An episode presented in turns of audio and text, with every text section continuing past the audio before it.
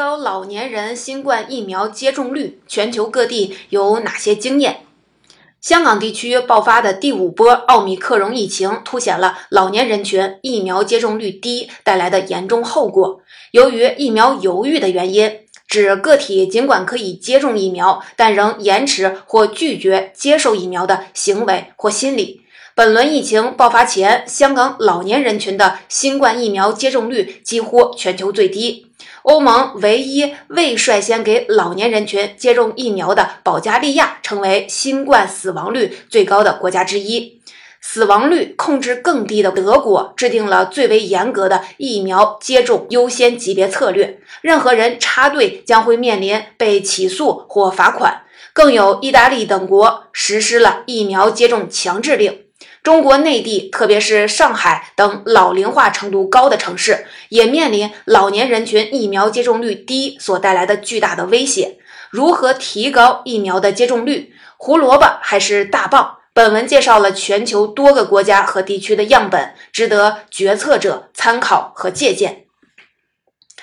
在他们看来，鼠疫只是一位让人讨厌的不速之客，既然来了，也终有走的一天。虽然他们心生恐惧，但还未感到绝望。把鼠疫看作自己的生命形式，忘却自己从前的生活，这样的时刻还未到来。总之，他们还在等待。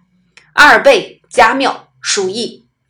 据国家卫健委数据，截至二零二二年三月三十一日，我国完成全程接种人数占全国总人口的百分之八十八点一一。具体到六十岁以上老年人口。疫苗接种的覆盖人数两万两千三百七十点八万人，完成全程接种两万一千二百五十七点二万人，完成加强免疫接种一万四千三百六十三点七万人。全国共有六十岁以上老年人口二点六四亿。换言之，目前中国仍有超过四千万人六十岁以上的老年人尚未接受任何一针新冠疫苗接种。截至三月十七日，六十到六十九岁老人接种一剂次的比例是百分之八十八点八，完成全程基础免疫的比例是百分之八十六点六，完成加强免疫的比例是百分之五十六点四。七十到七十九岁老人接种一剂次，完成全程接种、完成加强免疫的比例分别是百分之八十六点一、百分之八十一点七和百分之四十八点四。其中，八十岁以上的高龄老人这三个数字分别是百分之五十八点八、百分之五十点七、百分之十九点七。自二零二二年四月一日起，上海进入了全域静止状态，对所有小区实行封闭式管理。截至二零二零年底，上海老龄化人口达到了百分之三十六点一，此数据为六十岁以上。人口占比，若按国家标准六十五岁为分界线来计算，老年人口占比百分之二十五点九，老龄化程度接近于日本。同为老龄化人口占比较高的香港地区，在第五波疫情爆发之后，老年人群的感染率和死亡率之高，成为防疫反面教材，为上海敲响了警钟。低于全年龄人口接种率的老年人群疫苗接种劣势。成为香港、上海等老龄化城市新冠防控中的阿克琉斯之种，亡羊补牢犹未晚矣。对于仍在奥密克戎疫情考验中的中国城市，提高老年人疫苗接种已是刻不容缓。香港地区老年人新冠病死率全球最高。世界银行二零二零年的数据显示，香港六十五岁及以上人口占比百分之十八点二。自二零二一年二月二十三日启动新冠疫苗接种计划以来，香港采用了世界卫生组织、美国、欧盟建议的接种优先顺序。即首轮接种先开放给长者、医疗健康工作者、免疫力弱者接种疫苗，随后再放宽至十二岁以上的成人。纵观过去一年以来的新闻，特区政府虽然积极的推动疫苗接种，联手各行各业绞尽脑汁送假期、送现金、送机票，甚至送出了价值千万的豪宅。但其成效甚微，特别是在政府最想保护也是最首要保护的老年人群体中，接种率几乎是全球垫底。第五波疫情爆发前，即二零二一年底，香港特区六十五岁及以上年龄组只有不到一半的人接种了新冠疫苗，这一比例在居住在安老院的长者中更低，不足百分之二十。为什么会出现长者疫苗接种率偏低的情况呢？负责统筹疫苗接种计划的特区政府公务员事务局的局长聂德全认为，可能有三个原因：第一，开放疫苗接种初期，媒体和社会上有一些人发布不正确的疫苗信息，甚至抹黑疫苗的谣言，特别是针对科兴疫苗的言论，造成了长者的误解。第二，长者通常有很多是长期病患，他们很担心打了针以后的副作用以及能不能打针。第三，初期香港一些医疗人员由于个人政治立场，影响了对接种疫苗的态度，也影响了市民接种疫苗的积极性。另外，作为长者打针的一个非常重要的地点，安老院的接种安排是派医生进行外展接种，指外派医生到养老院提供在接种服务。但是，一些院舍长者的家人竭力反对，拒签同意书。院舍负责人也担心长者打针后如果发生了意外，如何照顾，因而不参加外展的接种。甚至派到院舍打针的医生也较为保守，同意接种的人士中，九成被医生评估为不适合接种。尽管积极向长者及其家人提供疫苗的信息，让他们知道疫苗的重要性和安全性，但接种结果差强人意。启动疫苗接种半年后，院舍长者的疫苗第一剂注射率仅为百分之七。然而，未等政府来得及进一步的提高长者疫苗接种率，奥密克戎就在短时间内冲击香港，将重症患者及死亡人数推至高峰。香港第五波疫情，新冠死亡率全球最高。截至二零二二年四月四日，香港第五波疫情的新冠累计死亡人数为八千零四十九人，其中六十岁及以上长者占到了死亡人数的百分之九十六，一半以上的死者为居于安老院的长者。死亡的长者中，未完成二剂疫苗接种者有六千六百九十人，占比百分之八十七。从香港死亡病例的分析数据来看，六十岁以上老年群体中，相比未完成两针接种者，完成两剂疫苗接种者的死亡率下降了十九倍。接种疫苗预防重症及死亡的效果进一步得到了佐证。因此，香港特区政府在每日新增各感染人数连续急速攀升，医疗系统不胜负荷、几近崩溃危急情况下，决定加大力度固针，即提升疫苗的接种率，缩短两针间的隔期，加开疫苗接种点，延长接种点的服务时间，允许长者无需预约直接接种。具体而言，对于此前接种率不高的安老院，政府增派外展医疗队前往院舍打针，使用网络研讨会的方式，持续向长者及家人提供疫苗的信息，并让长者自己决定是否接种疫苗，而非交由家人决定。对于那些不能自行决定的院舍长者，若其家人提交书面的反对意见，会有医护的团队直接与长者家人联系，反复强调疫苗的重要性、安全性，包括第五波疫情出现很多死亡的个案。希望他们能够改变心意。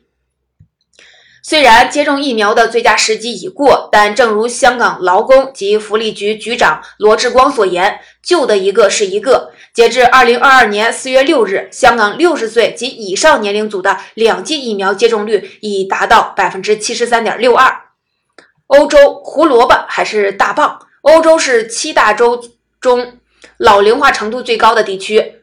据联合国人口司二零一九年的数据，在欧盟国家，六十五岁及以上人口占据总人口的百分之二十点八。根据牛津大学循证医学中心对欧洲第一波新冠疫情死亡率的研究表明，六十岁以上的人口随着年龄的增加，进入重症监护室及死亡的风险也逐渐的增加。八十岁以上老人感染后的死亡率是全球年龄感染人群平均死亡率的五倍。但新冠影响在欧洲年轻与年迈国家间也存在着显著的差异。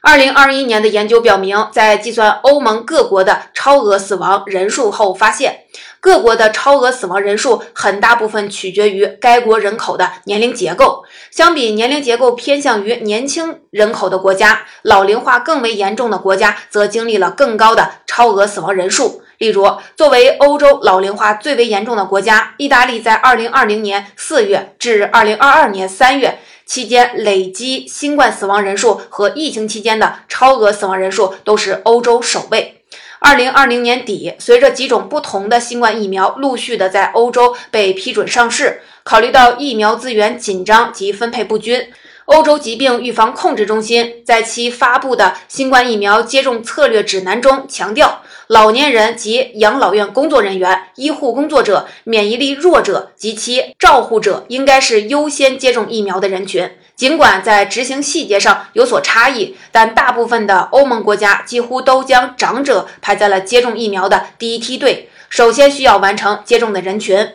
唯一做出叛逆决定的欧盟成员国是保加利亚。即使本国的六十五岁及以上人口占到了百分之二十点八，但一开始政府仍将长者排在了第二梯队，优先让染疫风险低、年富力强的年轻群体接种疫苗。这为保加利亚带来了灾难性的后果。第一梯队开始接种疫苗的五个月后，即在二零二一年的一月至五月期间，保加利亚共有八千八百一十三名六十岁及以上的长者死于新冠。此后，保加利亚政府才调转车头，决定开放疫苗给年长人士接种。在政治局势动荡、错误信息传播、反疫苗传统势力的三重夹击下，保加利亚的新冠死亡率是欧盟成员国当中最高的。二零二零年四月到二零二二年的三月期间，每十万人超额死亡率居于欧盟之首。二零二一年底，这场大流行已在这个拥有七百万人口的国家造成了三万零三百五十九人死亡。到了二零二一年底，奥密克戎变异株代表的新冠疫情强势归来。作为欧盟疫苗接种率最低的国家，保加利亚在奥密克戎的攻势下风雨飘摇，死亡人数连创新高，医疗系统濒临崩溃。新上任的保加利亚总理。基里尔·佩特科夫在二零二一年十二月二十三日宣布，为提高老年人群疫苗接种率，政府将为接种新冠疫苗的老年人发放现金奖励，成为欧洲唯一一个为刺激老年人疫苗接种发糖的国家。政府规定，每名退休的保加利亚人在接种第一剂或第二剂疫苗后，在接下来的六个月内，除了退休金外，还将获得一次性的七十五保加利亚列弗。约合人民币二百六十六块钱。已经接受第三剂加强针的退休人数也将有资格获得该笔资金。仅一个月后，三分之一的长者完成了两剂疫苗接种。在执行较好的国家，比如欧洲的第一波疫情中的抗疫模范生德国，人们甚至为不能插队接种疫苗而烦恼。疫情初始时，德国一直将死亡率控制得很低，但作为欧盟老龄化程度最高的国家之一，德国为接种疫苗制定了近乎于严苛的计划。德国公卫部门根据人群出现严重症状的可能性以及与风险人群或感染者的接触机会的高低，分为六个不同的优先级别。其中最高优先级人群为八十岁以上及住在疗养院的长者、照护老年人的护理人员、照护极度脆弱的患者的医务人员、在新冠隔离病房工作的医护。六十岁以上的长者以每五年为分界线，年龄从高到低依次被安排在前五个级别，而六十岁以下全部的人群则轮到最后一批接种疫苗。每一个级别都有预计完成接种的日期，在前一个级别的人群完成接种之前，下一个级别绝不能插队。任何人想插队都将可能会被起诉，甚至曾有立法者提议对插队者罚款三万美元。欧盟另两个老龄化最为严重的国家希腊和意大利，则相继从2022年的一月和二月起，对年长人士实行了疫苗强制令。其中，意大利强制疫苗令的对象为任何年龄五十岁及以上者，违反规定将面临最高一千五百欧元的现金罚款。惩罚措施相当有效。截至二零二二年的四月，意大利五十岁以上人口完成两剂疫苗接种率已经超过了百分之九十。希腊则要求六十岁以上的人士强制接种新冠疫苗，拒绝接种者将被每月罚款一百欧元。约五十二万名的六十岁以上的希腊人在强制令颁布前尚未接种疫苗，而在宣布强制令后的二十四小时内，目标年龄组中的一万七千五百多名希腊人已登记接种第一剂的新冠疫苗。日本没有胡萝卜，也没有大棒。作为全球老龄化程度最为严重的日本，在从未封城的情况下，一直将新冠死亡率及超额死亡率控制在较低的水平。实际上，日本历史存在着疫苗犹豫的问题，反疫苗群体常年活跃在各大媒体，对日本民众来说早已成为了家常便饭。但面对更新的新冠疫苗，日本人接种疫苗的意愿却完全改变了。根据首相办公室的数据，早在二零二一年的十一月，已超过百分之九十的六十五岁及以上的日本老年人都接种了至少两剂的新冠疫苗，远远领先其他的各年龄组。八十岁及以上群体的完整接种率甚至高达了百分之九十五。从疫苗犹豫到疫苗成功，究竟发生了什么呢？与欧盟不同，日本第一批。接种疫苗对象是医务工作者和患有基础疾病的患者，老年群体位于第二梯队。在制定老年人优先的新冠疫苗接种政策时，日本厚生劳动省的健康科学委员会疫苗接种工作组认为，相对年轻人，老年人发生严重并发症和死亡的风险更高。值得注意的是，日本从未在全国范围内推出任何强制的接种政策，佩戴口罩遵循自愿原则。不以接种疫苗为要求作为出入公共场所或工作的通行证，一些省市会发放小礼品、代金券和旅游折扣作为奖励，但最终还是让人们自己做主。不仅如此，卫生部也不鼓励在工作场所歧视未接种的疫苗人士。即使您的公司要求您接种疫苗，如果您不想接种，您也可以选择不接种。政府在新冠专题网站上这样描述。东京政策研究基金会的研究主任涩谷健二教授认为，成功推动长者接种疫苗可能是多因素的结果。首先，2021年的夏季奥运会是关键的推动力，因为人们担忧奥运会的举办会恶化日本从未清零过的疫情。政府一意孤行，是对民众的生命健康置若罔闻。为了反对政府举办奥运会，日本东京连续进行了大型的街头抗议活动。由于日本政府没有妥协，加剧人们对染疫的危机感，从侧面加强对疫苗的渴望。此外，启动慢为疫苗带来了饥饿效应。涩谷健二主任说，起步缓慢和疫苗短缺导致了人群中出现一种普遍存在稀缺心态。尤其是老年人群中，日本由于落后于西方其他国家开展疫苗接种，这一空档期也让民众，特别是老年人，看到其他国家的老人是如何因此而死去。老年人意识到健康风险，并有强烈的紧迫感，加上疫苗供应不足，使得老人们争先恐后的去接种疫苗，而他们接种后没有明显的副作用，让等待中的年轻人一种安全感。因为他们亲眼观察到疫苗是安全的，老年人作为标兵，也鼓励他们的其他家人愿意接受它。